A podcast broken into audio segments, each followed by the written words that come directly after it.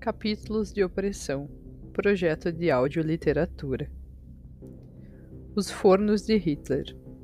Obra de Olga Lenguiel Capítulo 1 Oito cavalos ou 96 homens, mulheres e crianças.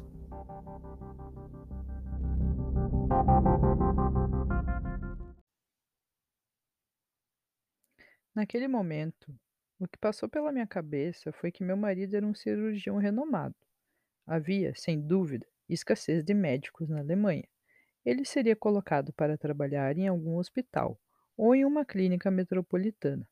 Perguntei onde, e só obtive como resposta um encolher de ombros. Indaguei se as autoridades permitiriam que eu o acompanhasse. O oficial da SS declarou com brandura que não se oporia. Se eu quisesse ir, seria bem acolhida. Insinuaram até que não havia o que temer. Assim, com poucas palavrinhas, me acalmaram e até me incentivaram. Tomei uma decisão no mesmo instante. Enfrentaríamos dificuldades, a vida agradável que tínhamos poderia deixar de existir por alguns anos, mas a separação seria ainda pior. A guerra poderia durar meses, anos, as linhas de frente estavam sempre mudando, e poderíamos ficar isolados um do outro para sempre. Se fôssemos juntos, teríamos ao menos a certeza de um destino comum. No futuro, bem como no passado, meu lugar era o lado do meu marido. Como se mostrou fatal aquele movimento que fiz com tanta determinação? Porque, antes de decorrer uma hora, eu seria a autora da desgraça dos meus pais e também dos meus filhos, porque meus pais tentaram me convencer a ficar. Afinal, contemporizou meu pai, que fora diretor de minas de carvão na Transilvânia. Abre aspas. Se seu marido fosse chamado para as fileiras como soldado, de certo você não poderia acompanhá-lo. Fecha aspas. Insisti. Afinal, não tínhamos recebido garantias de um oficial alemão de que não havia perigo, não tínhamos tempo para discussões. A hora estava quase esgotada. Ao ver que não me, não me dissuadiram, meus pais decidiram nos acompanhar, e é claro, não poderíamos deixar as duas crianças para trás. Às pressas, colocamos numa valise alguns objetos de valor e os habituais artigos de viagem. Chamamos um táxi e corremos ao encontro do meu marido ele estava detido na prisão municipal. Não fazíamos ideia da traição de que fôramos vítimas até estarmos todos reunidos na plataforma da estação ferro ferroviária. Descobrimos então que inúmeros vizinhos e amigos também estavam ali.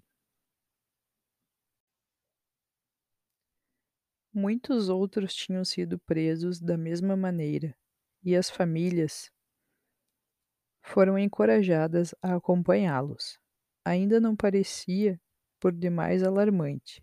Os alemães eram criteriosos, aplicaram a mesma técnica. Por quê?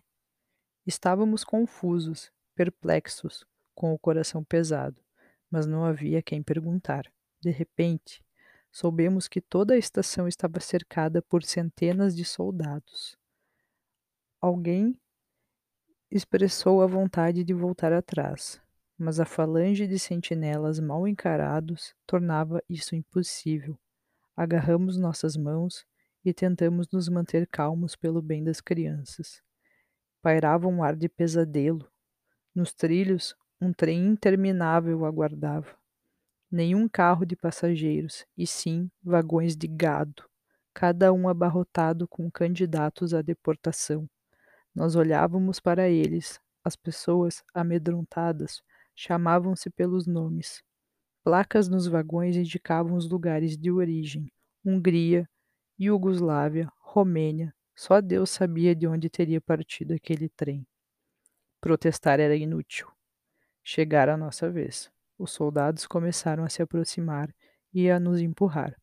Fomos tangidos como ovelhas e constrangidos a entrar num vagão de gado vazio. Só tentamos nos manter juntos enquanto estávamos sendo embarcados. Então, a única porta se fechou atrás de nós. Não lembro se choramos ou gritamos. O trem se pôs a caminho. 96 pessoas se amontoavam em nosso vagão, incluindo várias crianças espremidas entre as malas. A mísera e parca bagagem que só continha o que fosse mais precioso ou útil.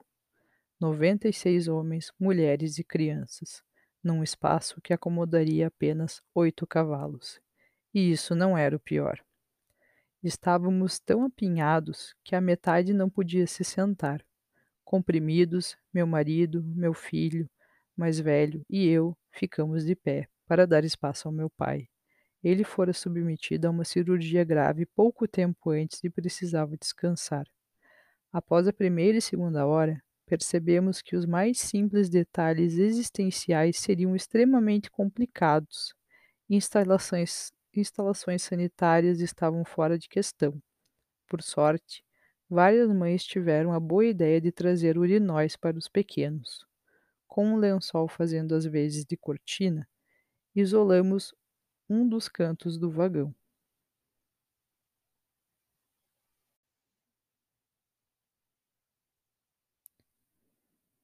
Podíamos esvaziar os urinóis pela única janela estreita, mas não tínhamos água para lavá-los. Pedimos ajuda, mas não houve resposta. O trem avançava, rumo ao desconhecido. Enquanto o dia sem fim se arrastava, o vagão ia aos solavancos, e todas as forças da natureza conspiravam contra nós.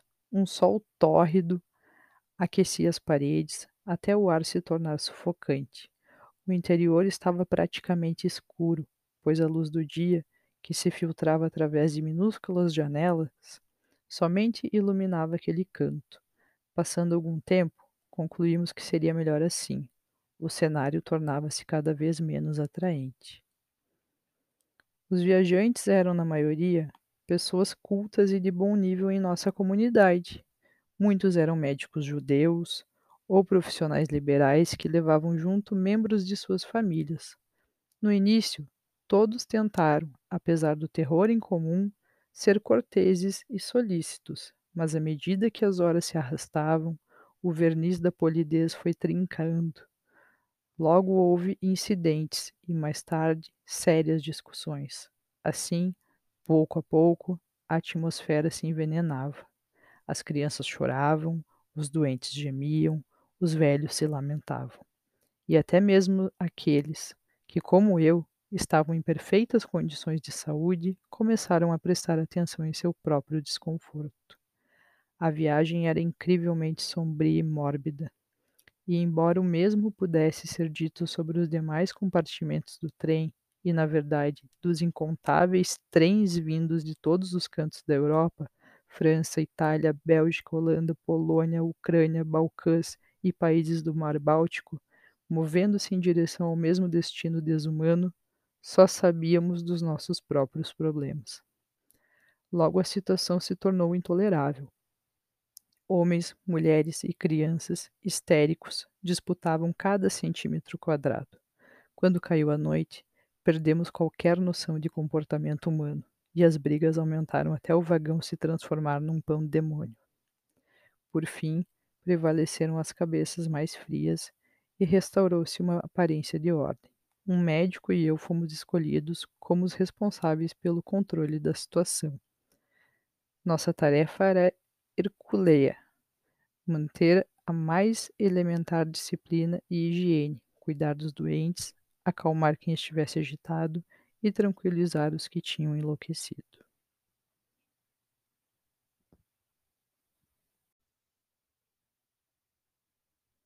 Acima de tudo, era nosso dever manter alto o moral do grupo.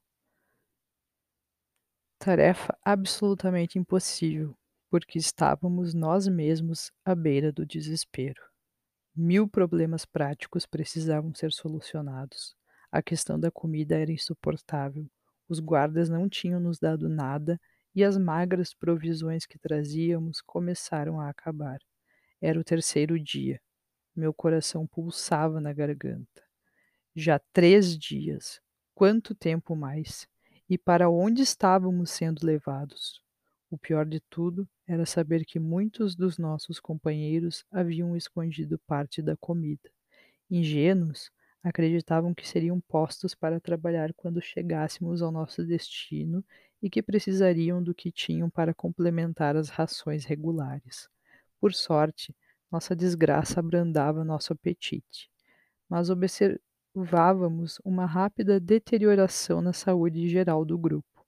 Os que estavam fracos ou enfermos no início agora sofriam, e mesmo os sadios começavam a enfraquecer. A cabeça de um guarda da SS apareceu na janela.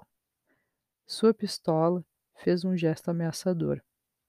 Trinta relógios de pulso, agora mesmo, senão podem se considerar mortos, disse ele. Ele veio coletar sua primeira taxa alemã e fomos obrigados a lhe entregar objetos de valor em número suficiente para atendê-lo. Foi assim que meu pequeno Thomas precisou se separar do relógio que lhe havíamos dado quando passou para a terceira série do colégio. Abre aspas. Suas canetas tinteiros e suas pastas. Outra taxa. Fecha aspas. Abre aspas. Suas joias e nós lhe daremos um balde de água fresca. Fecha aspas. Um balde de água para 96 seres humanos, dos quais 30 eram crianças pequenas. Aquilo significava apenas algumas gotas para cada um, mas seriam as primeiras em 24 horas. Abre aspas. Água, água, fecha aspas, gemeram os doentes, quando o balde foi baixado. Olhei para Thomas, meu filho caçula. Ele olhava fixo para a água, como seus lábios estavam secos. Ele se virou e fixou os olhos nos meus. Ele também compreendia nosso dilema. Engoliu a saliva e nada pediu. Não recebeu nada para beber, porque muitos precisavam mais do que ele daquelas preciosas gotas. Sofri por ele, mas também me orgulhei por sua resistência.